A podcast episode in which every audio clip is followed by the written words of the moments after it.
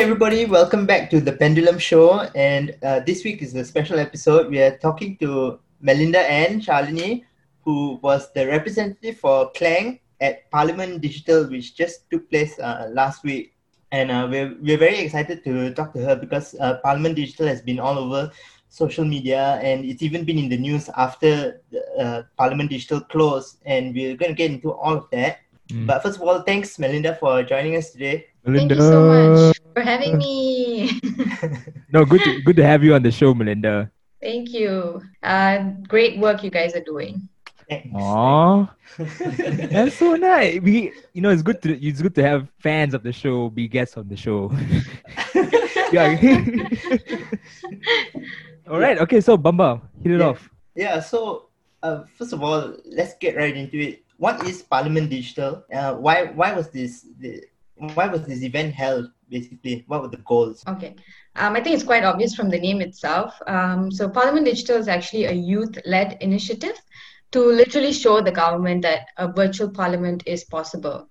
Uh, so this was after the, the parliamentary session was delayed and there was only a one day parliamentary seating. And obviously there were there was barely any discussions on issues per se or you know the economic stimulus plan or what are the plans further to address COVID-19 in the country. I think it was also a platform where you know youth uh, representatives could come together and discuss um, issues specific to youth how the youth was specifically affected during covid-19 um, yeah so mm. basically that was that was the whole idea of parliament digital so it was um, it was organized by four organizations mm. um, Challenger Malaysia, uh, Undi 18, Liga Rakyat Democratic, and also UNAM Youth. Um, so they got together and it is purely youth led. And yeah. Yeah, I mean, that, that, that's great because there was quite a lot of outrage that we only had a half day parliament sitting and there was no debate. Yeah. And, uh, you know, the, yeah. like the current government hasn't had its confidence tested for so many months. So yeah, it's mm. good that you guys showed that it's possible to do this remotely. So um, another question on my mind is how were the representatives selected for um, Parliament Digital? Yeah, I think there were a lot of questions about that. Um, so the representatives were selected purely on a basis of an open call, and I think mm. the rep, uh, the organizers themselves weren't really expecting that big of a response. I mm. think in just few days they received about six thousand responses that they even had to close the application sooner than they thought they had to. Mm. Um, so on the application we had to answer several questions and apparently there was a third party selection team that uh, screened the application and chose the representatives so yeah um, as we were told it was unbiased uh, by a third party and our constituency was based on our address on the ic so most of us we were actually representing our own hometowns or places that we really grew up uh, in from a very young age um, mm. However, there were some who were assigned to other constituencies but close to where they live. I see. I see. Ah, interesting. So, yeah. you were the representative of Klang. Yes. Therefore, do you live in Klang? I or do. nearby Klang. Okay. I do live or in nearby Klang. I mean, people say Klang is a whole different country on its own. But I agree. so tired it's of really this. far hey, they have good bak um, I actually, I wanted to add as well that um, um, the Parliament digital process in itself and the whole debate and everything, um, it was purely issue based. I, I, just want to emphasize on that, yeah. that mm-hmm. nobody was um, divided on the basis of party. Um, right. No one was government, opposition, and the whole discussion itself was very independent. And mm. you were representing the issue that you want to champion and that was really refreshing to watch you know there was no room mm. for you know political uh, game or you know politicking um, mm. everyone was just trying to push the issue that they wanted to fight for mm. right mm. i mean that, that that was a question that we were uh, talking about also do you think that that would have been as good a response uh, if if you had allowed for this kind of like party line thing that you you um, mm if if the members were part of certain groups or some other format then just you know being individuals representing uh, talking about the issues in a non-partisan way mm, um I think it would have been different, and I think it would have been received differently as well. Mm. Because as it is, um, it is already being viewed as a very liberal, um, or they're very partisan because they seem very liberal and all that. Um, but little do they know that um, this was actually non-partisan and people's political affiliations were their own, but the program itself was very neutral and everyone was representing issues. So I think I think it would have been received very differently had people present uh, had people joined in on the basis of their parties. Um, and I think that I don't want to go there because this has shown how refreshing it can be and how different our political mm. landscape needs to be. And I think mm. that's something that's really great that has come out from this particular process in mm. how different our country can be led if politicking is kept aside and if people focused more on issues. Yeah. I, I, I totally agree. I mean, we vote for individuals to represent us. We don't vote specifically for parties, and really, yeah. the individuals definitely should matter. Should should matter more. It shouldn't be. Uh, we should we shouldn't be in a system where everybody just has to toe the party line hundred percent of the time. There should be space for your individual conscience and so on, right? Mm-hmm. Uh, Agree. Yeah, so uh, I want to get a bit more into your background. So, what were the experiences which led up to you participating in Parliament Digital, like in politics, civil society, and so on? Uh, so I'm currently in a civil society organization, um, an NGO called the Foreign Spouses Support Group, which also leads the Malaysian campaign for equal citizenship. Um, so this also led to me emphasizing on the need for gender mainstreaming in um, Parliament Digital itself. Mm. Um, so FSSG is part of the Joint Action Group for Gender Equality, JAG, which is a well-known coalition that pushes for um, gender equality in the country. Um, so I think from there, I do um, we try to you know engage with the government because they are a major stakeholder when it comes to policies and laws and that's where i also understand the need for a multi-stakeholder engagement especially between civil society organizations and the government. And we do a lot of parliamentary engagement in our work and that's where i also was interested in the parliamentary proceedings um, the various ways in which you can engage with the parliamentary process and things like that.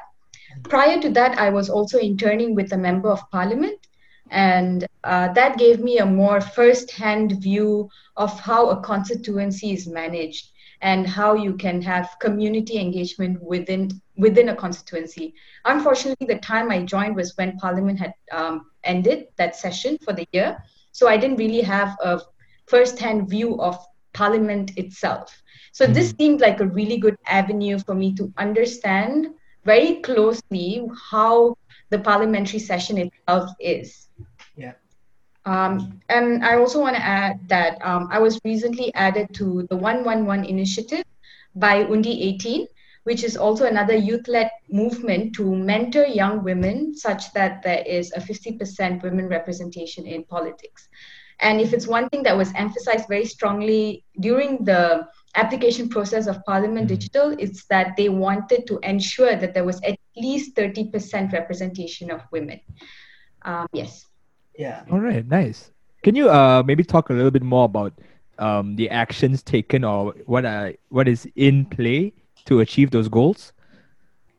Sorry, which goals? Um, for the initiative that you just said for advancing ah. women's participation in politics.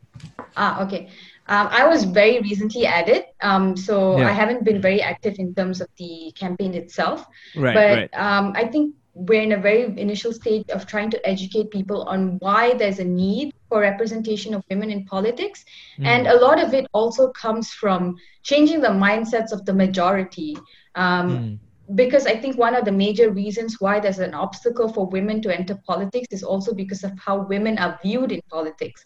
Are you hmm. welcomed? Mm. Um, how do people view uh, the competency of a w- woman in politics? Are you still judged on the basis of your gender roles and things like that, right? Mm-hmm. So I think a very important co- uh, aspect of women's political participation is also emphasizing on the need for it.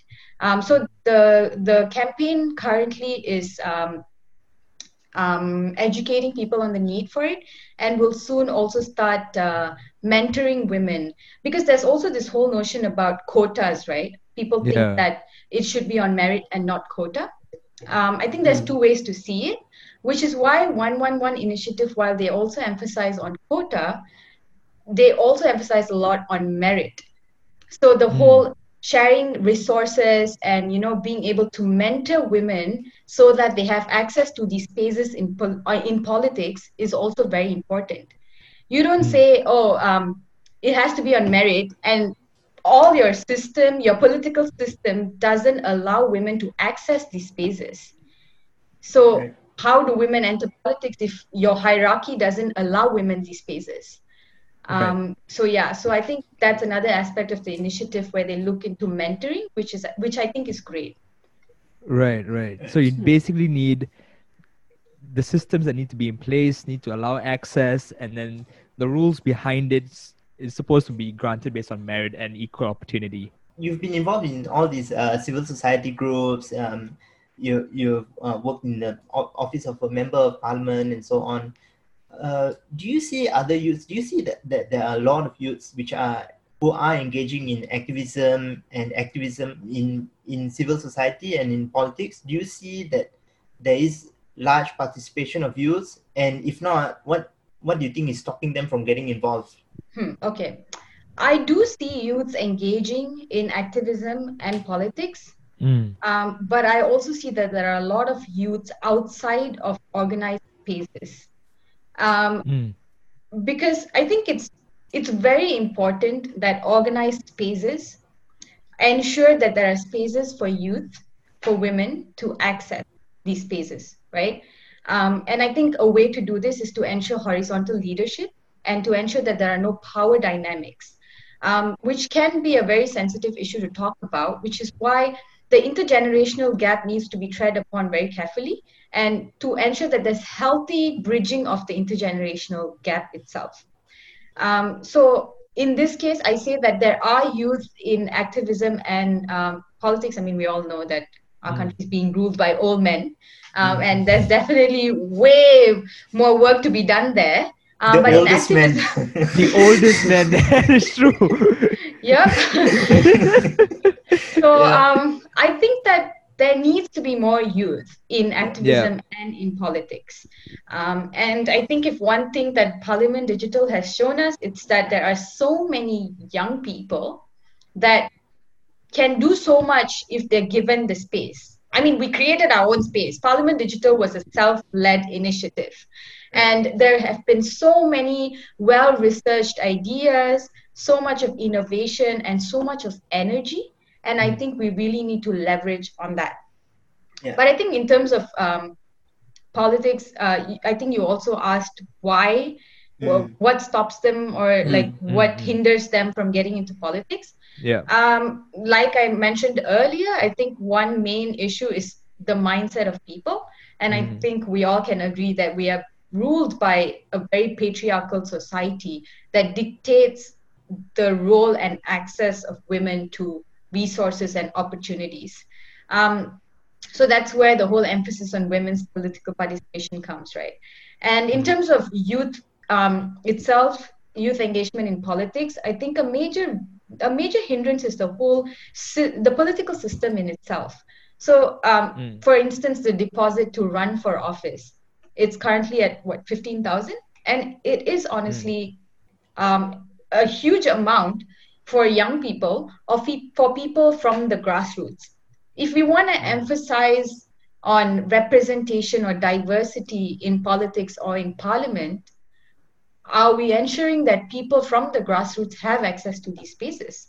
Mm. And how about these, the, this, this system? Again, it comes to the whole Mm. political system. Um, so that has to change. And I think a very good place to start is is the local government because the local government is Mm. the closest to grassroots. Mm. And currently, there is no local council elections. Um, so when a lot of the conversation on Parliament Digital was happening, I think um, it was Bo- uh, Busu Lin on Twitter also who emphasized on, you know, a, lo- a, the- a local council election would be a great place to start uh, in ensuring that more youth are involved in politics. I also spoke about that during my speech in Parliament Digital. Um, I spoke that there needs to be more engagement between um, the federal government and the local government. And um, I mean, if I was given more time to speak, I would have ensured on um, requiring a local council election so that there's accountability in the local governance itself. And yeah, I think mm. a hmm. great place to start would be local governance. Yeah, I, I mean, yeah, yeah, that I, I 100% agree. You know, there's a lot of institutional roadblocks. The, yeah. the structure is not very encouraging in terms of engagement. But uh, I noticed this, and I want to know whether you see it too, that there is a lot of antipathy amongst uh, youth these days. Uh, uh, antipathy and, and disillusionment. So I, I noticed like a lot of my friends who nowadays say like, what is the point mm. of voting? Yeah, Nothing yeah, changes. Exactly and it and it translates into like a total detachment from whatever is going on in the politics of this country and in the government that and uh, i noticed like a lot of people uh, don't even bother to find out like how the systems works because they, they don't they don't see that they have an impact or an influence on that. Do you see that as a widespread phenomenon, and how do you think that we can combat it?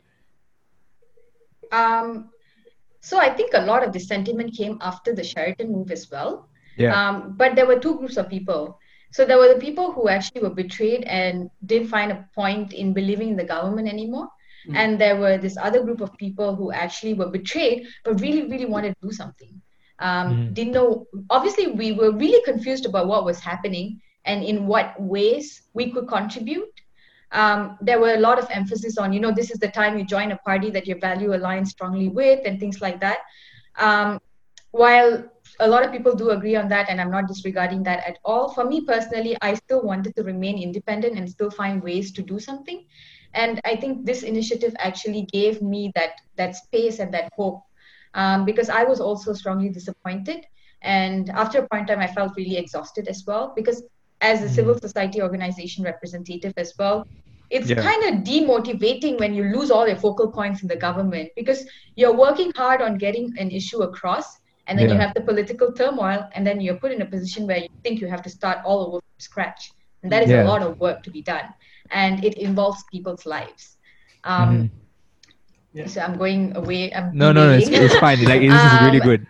but um, it may have been a common phenomenon but i want to say don't give up. Um, if everyone remained like that parliament digital wouldn't have been able to pull off and there yeah. is so much of energy. Our youngest participant is 15 years old. Wow. Mm. Oh wow. And okay. she was also chosen fantastic. as the yeah, she was also chosen as the second best debater uh, when she spoke on education. Jesus. So what? I think we have a lot amazing. to learn from there. Yes. And yeah, we yeah, see yeah, her really. energy. It was amazing and it was really inspiring. And I think it shows us that, you know, with solidarity and with a sense of community, if we come together, yeah, it's really possible yeah i mean i'm not really not surprised by that fact you know like i people tend 10 years younger than us right now at this point i mean we're not yep. exactly very old but we're not exactly very young either and they're mm. 10 times smarter than what when we were at that age you know so i mean come on like without a doubt the vast amount of information that they can absorb and retain yeah. at this yep. point is insane so uh props to them definitely but um no good for you you know um in regards to the point when you know when it hindered a lot of your work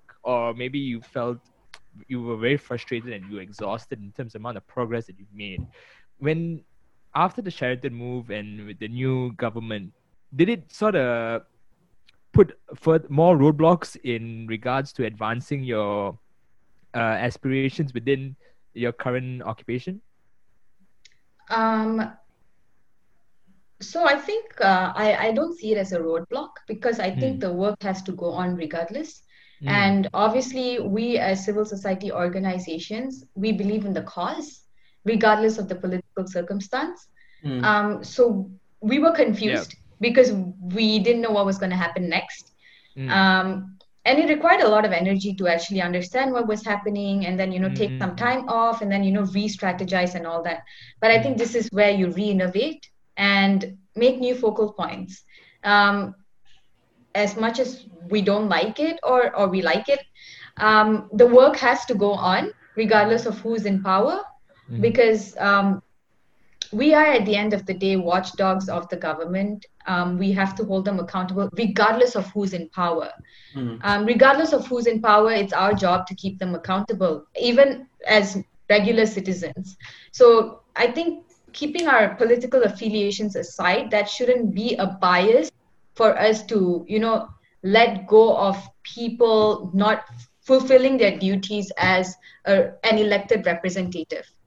Um, so to answer that question, while it was difficult, we just had to find ways to, you know, make new engagements, make new focal points, and, you know, just become more innovative, while also obviously um, looking after our own mental health and, you know, re-strategizing. Mm. Right, right. Okay. Yeah, that's perfect. Yeah. Yeah. Okay, so uh, Belinda, um, what do you think the value of social media activism is? Haha. Oh, Take you let's go. Let's go. Um, I believe that social media is a very important tool in activism. Hmm. Um, most of Parliament Digital publicity was done online. yeah. The recruitment was online. The communication was online. Exchange of opinions was online. Everything was online. So it depends on how you use it. Mhm. Yeah. But we also know that the internet's not the safest space on earth. Um, A lot of Parliament digital reps have been getting a lot of hate as well over the past couple of days. Um, a lot of cyberbullying, a lot of cyber troopers attacking.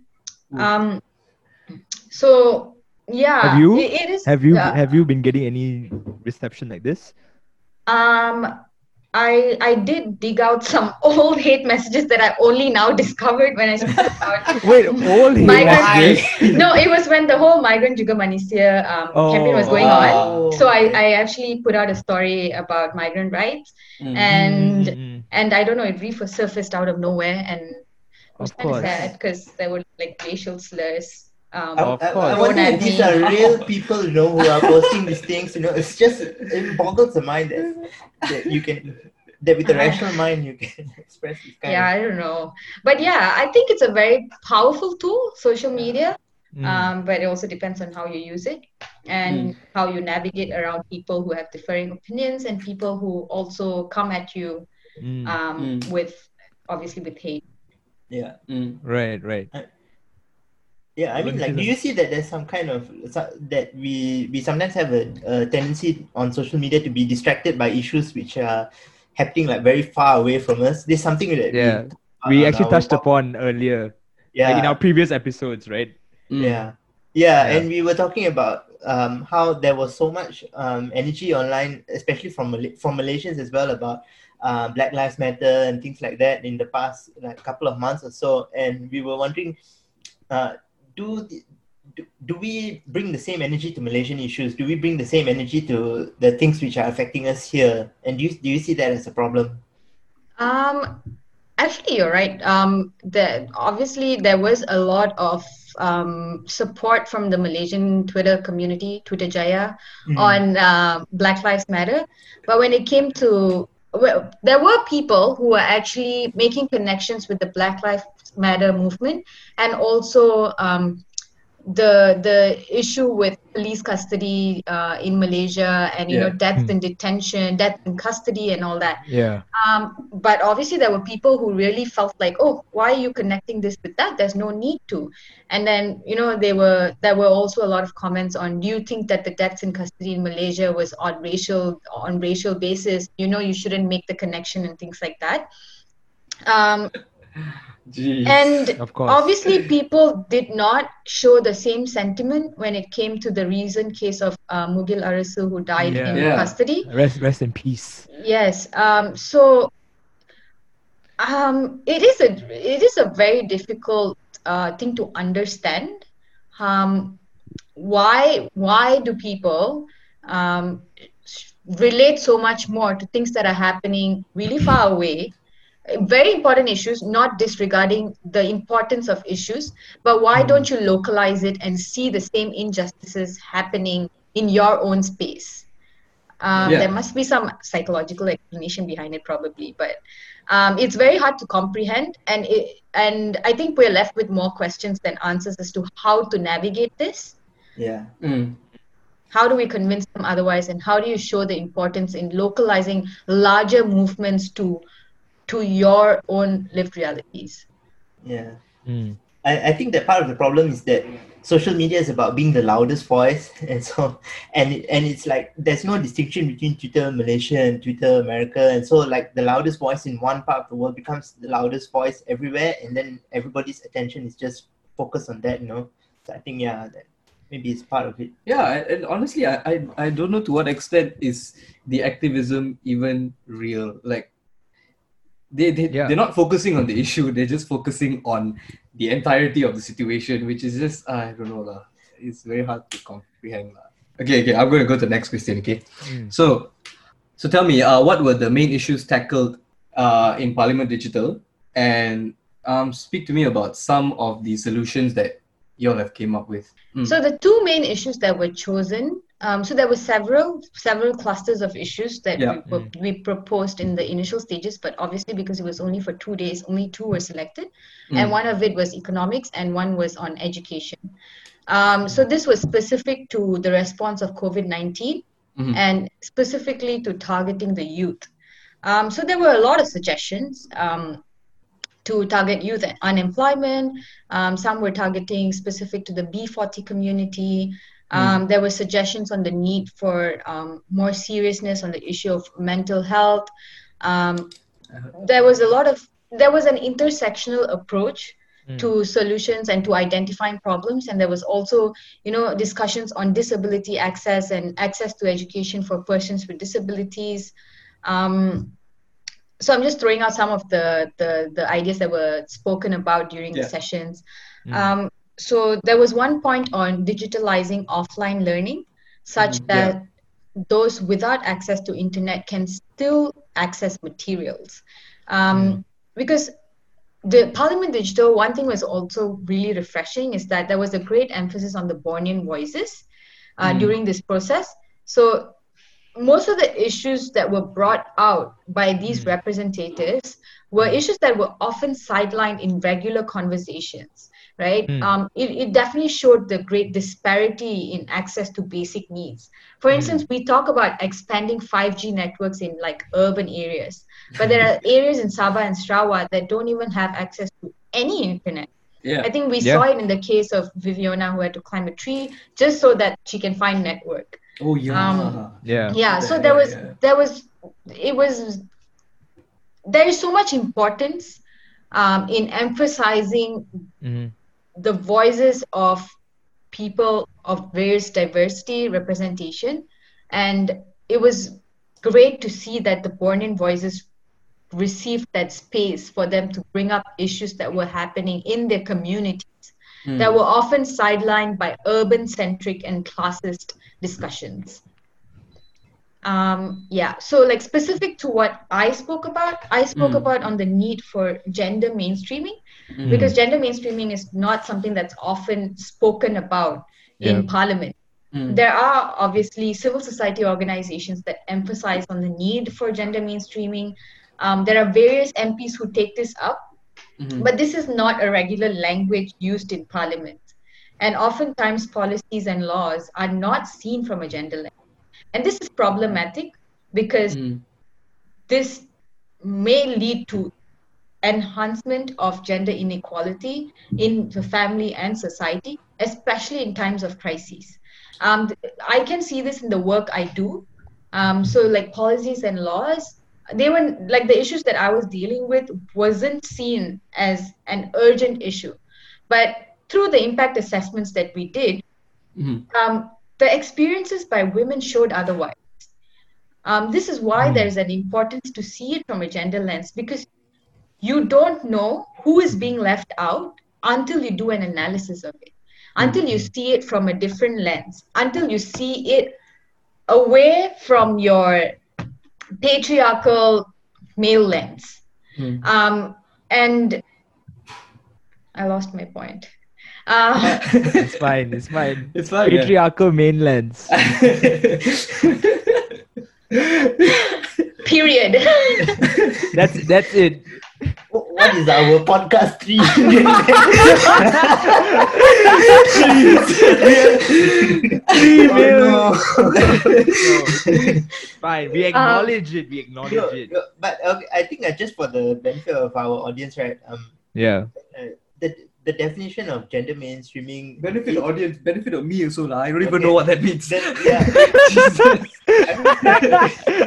what the hell, man? She's been saying gender mainstreaming, and I'm like, what? She says. you are the problem. I honestly don't know. I mean, these No, are no. terms, I right? mean, I, uh, it, correct me if I'm Actually, wrong, but maybe why don't why don't why don't Melinda Yeah, tell yeah, us yeah. the definition? Um, okay, so basically, Manda, Ha. sorry, I had a word vomit there. Please edit this out. so basically, gender mainstreaming is that um, at every process of um, devising a law or a policy, gender dynamics and differences in differences in gender dynamics are taken into consideration. Um, for instance, this is a very basic example that comes up when you discuss gender mainstreaming. For example, you talk about installing um, overhead lights on roads Mhm. but who is it benefiting? In that area, are more men using cars than women, or like, um, are more Mm. like you know the gender composition of the uh, of who uses cars and who will benefit from the lighting, and Ah. and are more women using the uh, sidewalks and pavements more?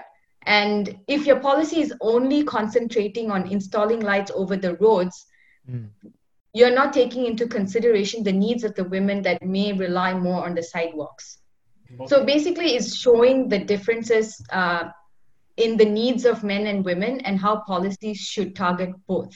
Mm, Um, because when you Okay. only look at it from a very straight, very not taking into consideration of marginalized communities or people who may be affected, Mm, uh, you may be leaving out people who may not even have access to your policies. Right. okay. So we're talking about getting people back to workforce. That was one of the issues I spoke about. Mhm. You're talking you're talking about bringing people back to workforce. But are you looking at factors that actually make women not return to workforce?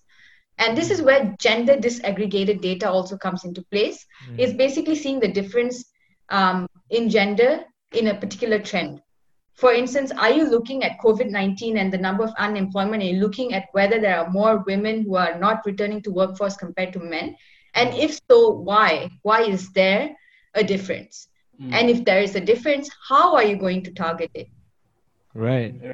So, which is why I spoke about unpaid care work, because even prior to COVID 19, unpaid care work was one of the main reasons why women don't return to workforce.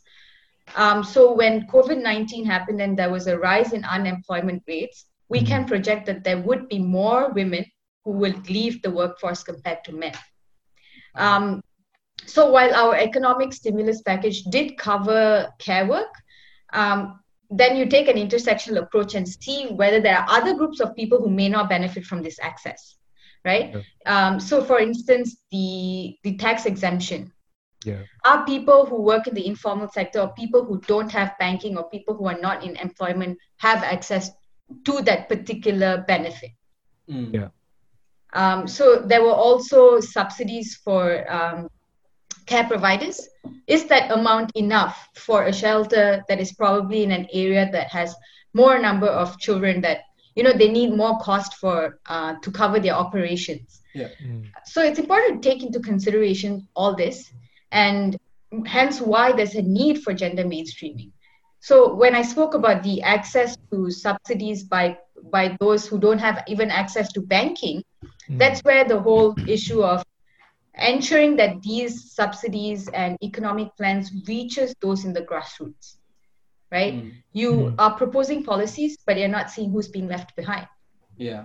so when you take a more wholesome view at devising policies and laws a gender mainstreaming lens would actually ensure that your policies and laws are not leaving anyone behind Right. Mm. Um. Yeah. I mean, uh. So there, there are. I mean, people. Various different groups are disadvantaged in different ways, right?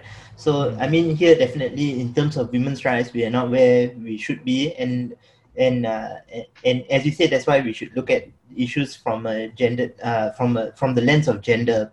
But uh, there are also like different ways of, of grouping people where you can find that there are oppressed groups. Like if you look at race if you look at nationality if you look at the situation of immigrants those yeah. are not documented. I mean you can even look at it uh, uh, people of different religions have different rights. And so do you think that it becomes uh, uh, how many le- basically my question is basically how many lenses can you apply to the issues before it gets too uh, it gets too layered and too complicated for, for people to navigate? Great question. Um, so I actually identify as an intersectional feminist, which means you're constantly, you know, I am constantly trying to be aware of various different identities that people or groups of people have that may disadvantage them, mm-hmm. right? And yes, it may complicate things, um, but I think you need to, as policymakers or lawmakers, you need to be aware of certain identities of your communities or your groups of people that are primarily disadvantaging them. And like, how do you address it? Mm. Um, I think it's very important to actually look at these different identities because, mm. um, like you very rightly said, different identities disadvantage people differently. Mm. And just because you don't want to complicate your work as a lawmaker, are you going to let these communities of people continue to be disadvantaged because of the identities they have? Yeah. Mm-hmm. Yeah. Actually, that, you know, building upon that, right? Maybe like what something that we always talk about on the show is that we believe a lot of solutions can be carved out, especially for all of these different communities, if the system wasn't so federalized because like you said with the whole parliament digital structure is that it was elected individuals for for for a constituency right and so maybe if we weren't so federalized in terms of our system maybe we could create local policies that can that yep. can actually create impactful uh, results for these different impacted communities across locations right because just you can Im- add a location lens to it itself because different socioeconomical situations exist in different places. So just like Borneo as well. So yeah, you know that's a very interesting point. And Actually, also, yeah. yeah, sorry, go on. I'll continue after you. Oh yeah, so I just wanted to say like um in the conversation, right, of um of basically advancing women's rights, uh, women's participation in politics, um, what is the in your in your perception, your observation, right? How many men actually participate within these conversations itself? And obviously, we need to be increasing the number. But at this point, like, what is your understanding of it? Um, before I answer that, yeah. Um, going back to what uh, Bamba was saying earlier, um, I think that's where representation comes into place, right? As lawmakers, are you going to assume what these groups need? Are you going to assume you actually understand how these groups are disadvantaged because of their identities? And this is why representation matters. Um, for instance, the Bornean voices, for instance, right? Because there was representation from the grassroots, they were able to bring up issues that they were facing and hence lived realities their lived realities are reflected in policies yeah similarly yeah. if we're talking about different groups of people that are disadvantaged because of the identities they have mm-hmm. i think giving access to these people from the grassroots to have access to to more formal spaces like the parliament or like mm. the state government or or the local government to actually bring up the issues that they face on a on a daily basis how yeah. are they disadvantaged and yeah.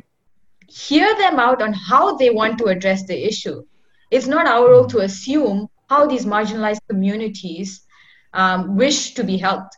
Um, it, I think we need to open up spaces to hear it from those who are marginalized. And that's why I really emphasized on representation and lived realities. Yeah, very well said. Yeah. Yeah. Okay. What about yeah. the the question on like how yeah, many men actually participate. Oh yeah, how many men are actually participating in the conversation of advancing women's rights right now? I uh, I mean I can't put a number to it. but I know I mean, that yeah, but very like, do you see like increasing, Especially in I mean, Parliament Digital itself, when these issues were debated, right?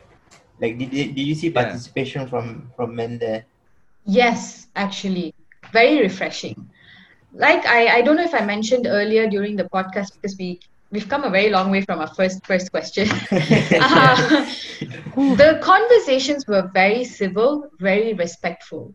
So although there were obviously you have 20, 222 people from all over the country plus wait lists um, with differing opinions, obviously there are going to be differences in opinions, right?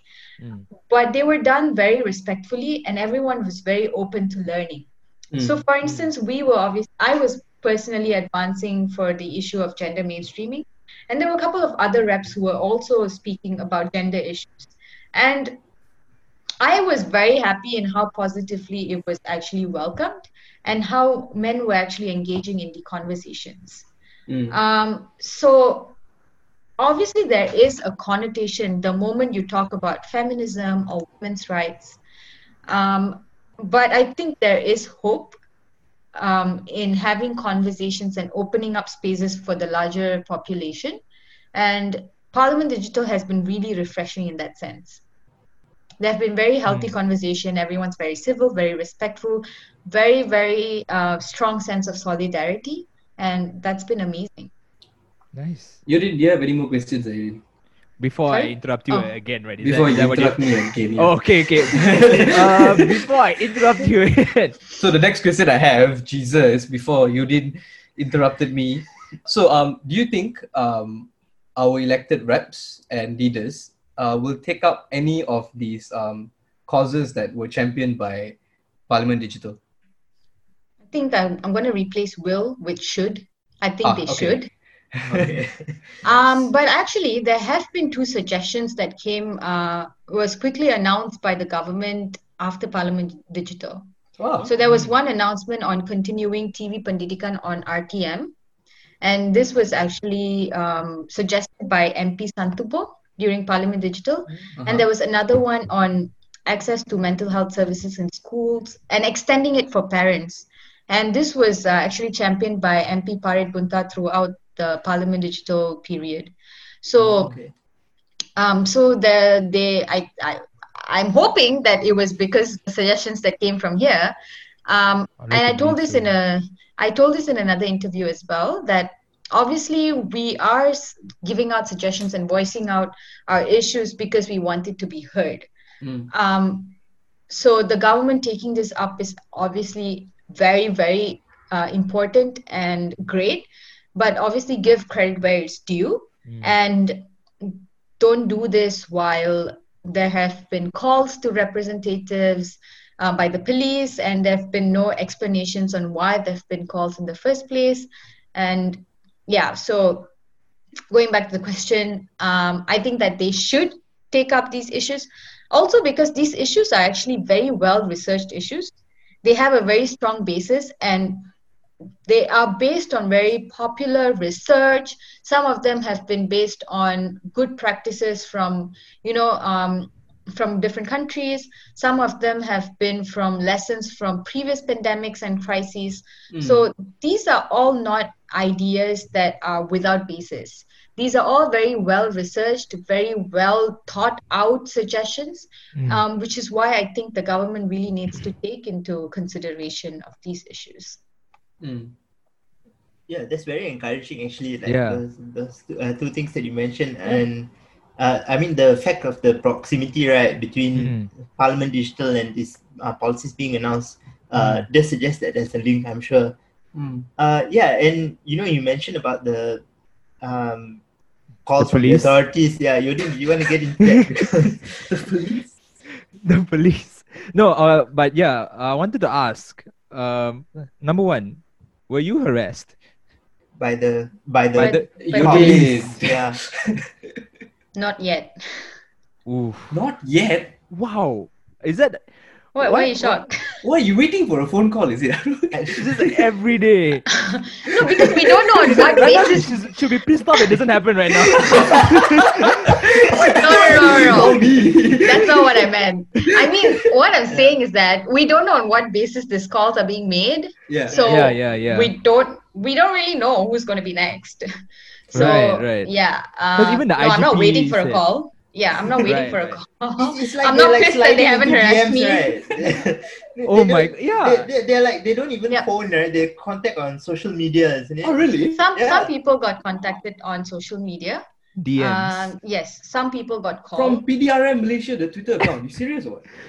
I No, I'm pretty I don't no, think it it was- was the PDRM. I think it was individuals. Mm. But Their personal um, accounts. Yeah, but the whole thing wasn't done systematically, right? Some were being contacted on social media, some were being called by police, some were being called for a friendly chat, some were just questioned on political affiliations of the participants, of the Wow. organizers. Uh, some were actually called in to the police station for formal questioning. Oh. So that it wasn't done Wow. systematically at all. The Right. funniest thing is that the organizers weren't contacted at all. It was only certain representatives who were being contacted. And what was even funnier is that the IGP thought that this wasn't happening. Yeah, And he did. No, Yeah, yeah, yeah, where yeah. the basis was coming from. Yeah. Was was this some new form of canvassing uh, the like political voter population? no idea. But you know what's most frustrating? Please it's tell the me. fact that people thought that the organizers and the participants were doing this for clout and that this wasn't actually happening. Oh. Apparently, it was a publicity stunt. Ooh. Wow. But people Oh. have proofs that they've been called by police and they had to go in for investigation, things like that. So So for what possible reason? Like, okay, that makes no sense. I don't think we needed the police harassment to get the clout because we already Yeah. reached a really good like publicity Yeah. and yeah, yeah, yeah. Because you know like i'm pretty sure that the, the thing is it's i wish obviously it didn't happen because even you go read the news about if you just search parliament digital that's really like what's going to be dominating the first page of the results page you know? And it's completely taking away what you all achieved and it's absolutely fantastic. So i mean i really hope you don't get called. It- Uh-uh. Or if you do- or if you do then what okay what would what would you This is you calling for it. No, what, what would you do if you received the call? If you sort of maybe you know you sort of anticipate it right now, and then you and then the call comes, what would be your reaction?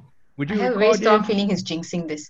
Um, so we do have uh, support from the organizers in terms of uh, legal legal Mm, uh, mm, mm. support, Yeah. and um, a lot of a lot of members of the legal fraternity and some MPs and ministers have been speaking up and showing solidarity. Um, so solidarity from the organizers and obviously from people in um, politics currently is great. Um, but what's even more outstanding is the solidarity among the representatives themselves. Mm. This has Mm. been really, really great. And I think that if an um, unfortunate event was to happen, um, we do have the support and the sense of community to back us. Mm. Yeah, I believe so. Yeah, Yeah. You, um, you know, uh, you've been getting this solidarity from uh, the legal fraternity and so on, right? Have you ha- has anyone in the government or in the backbenches now spoken out against uh, this? You know, calling out by the police because uh, what occurs to me is, you know, the recent case with the Al Jazeera documentary. Um, Mm. There was a host on Bernama who called Al Jazeera Al Jahiliya, and Yeah. it was kind of Yeah. encouraging that the uh, communications minister Saifuddin uh, he actually uh, spoke out and said that the they shouldn't be using this kind of language to Yeah. describe journalists. So I mean, so in Parliament Digital's case, has anyone on the government side uh, spoken up about this, to your knowledge? Um, I think there was someone, but I don't remember exactly who. But there have been, yeah. Okay. that's Mm, good. mm. Interesting. Okay, you know, so you know, I wanted to just also ask, what ultimately, what is the, if you could tell someone, why should you join? I know you already explained this, right? But like, what is the real experiences that you gain from going through Parliament Digital and even a life of being within civil society? Um, okay, first I'll explain. I mean, I'll I'll touch upon Parliament Digital.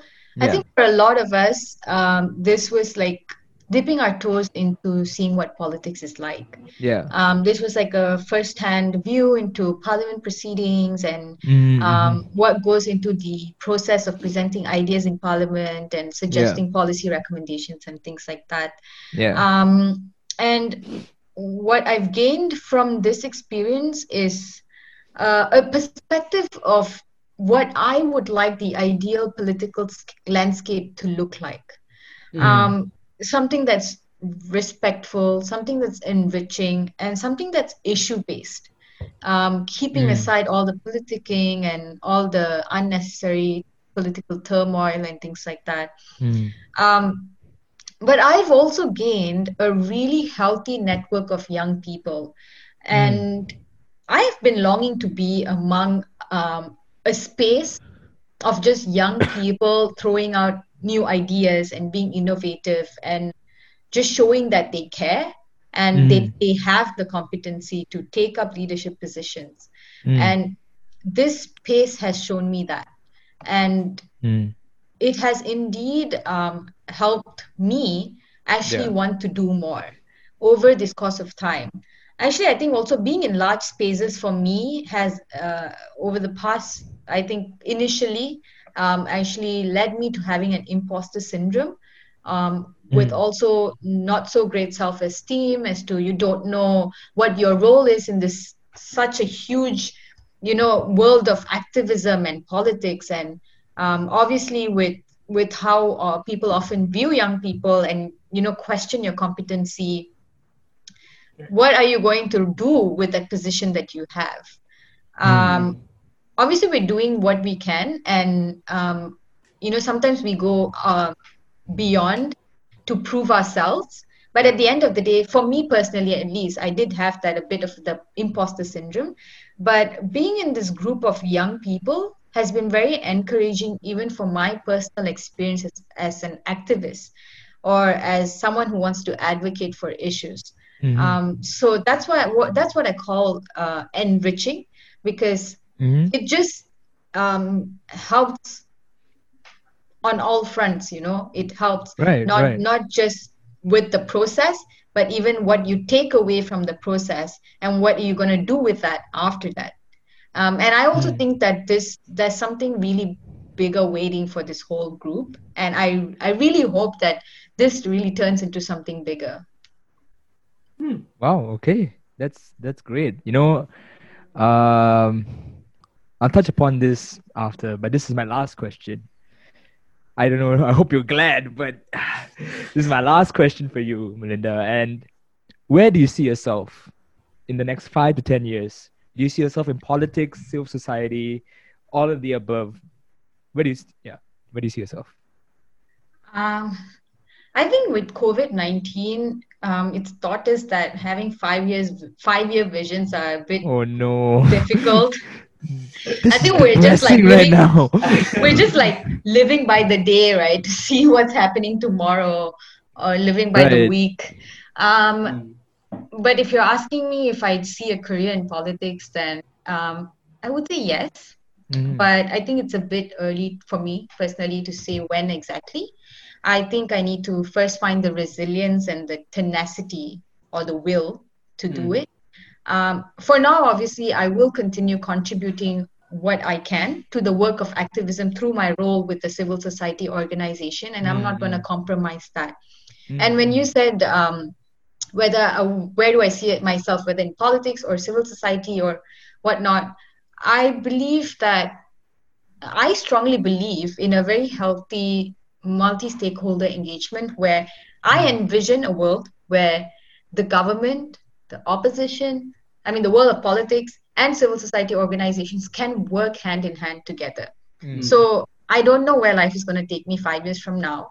But regardless if I'm going to be in politics or if I'm going to be in, in the CSOs, um, I envision working, I envision these two entities working hand in hand. Mm. Mm. Um, yeah, but I think um, um, I also do envision for the political landscape in Malaysia to change. Um, I feel that needs to be more representation. I need there needs to be more young people. There needs to be more women, and um, yeah, I I do believe in politics. Um, um, I do believe that the personal is political, and yeah, let's see where this takes me. I do believe strongly in Parliament Digital and the group that has come out of this. Mm. And I really have to thank the organizers. Oh, I can't imagine the work they went through in putting this together. Um, it, it seems so overwhelming to even think of the work that would have gone through behind the scenes. Um, so, yeah, I don't know if that answered your question. No, I mean, no, I think that's a real answer, and I'm very glad that you said Yeah. it. Really, yeah. Guys, do you have anything else to say to Melinda? Yeah, no, I think we, I, I think that, I I think you set a very good example for young people about how they can Yeah. escape from this cycle of. Uh, Can you remind everyone how old you are? me? Yes. Oh, I just turned 23 a week ago. Happy belated birthday. But Thank you. That adds to your point, Mama. That adds to your point. Yeah, yeah, exactly. I mean, at such a young age, and you've been doing this, you've been involved in civil society for years, Yeah. right, at this point, and Yeah. And she's not just talking. That's the- yeah, yeah, Yeah. She's not just a Twitter activist, but you're actually taking Yeah. action and Imposter on the ground. syndrome. No more. we are the imposters. doing We are. We are the imposters, exactly. imposters. yeah, so I think No, you guys are you guys are walking the talk too by doing this podcast. Oh, that we were actually baiting for this compliment. For the listeners, this wasn't planted, um, but but I think they paved the way to this comment. yeah, of course, you know. we, we are trying in our own small way because uh, we noticed that amongst our group of, of Yeah. friends and amongst our age group lah, and, and also Yeah. like our social class, right? There's a lot of disinterest Yeah. and there's a Yeah, lot of yeah. they, they're not unaware uh, they, they are not in, they, they're not interested and they don't think anything can change like we mentioned earlier and also they they don't know how to access this kind of information this kind of debate and they're Yeah. not given the opportunity to engage in the discussion themselves so that's why we thought like this podcast would be some small way of contributing to that Yeah. Uh, Yeah. obviously parliament digital on a much uh, larger scale and so yeah. i would say just um, keep up the good work and uh, yeah.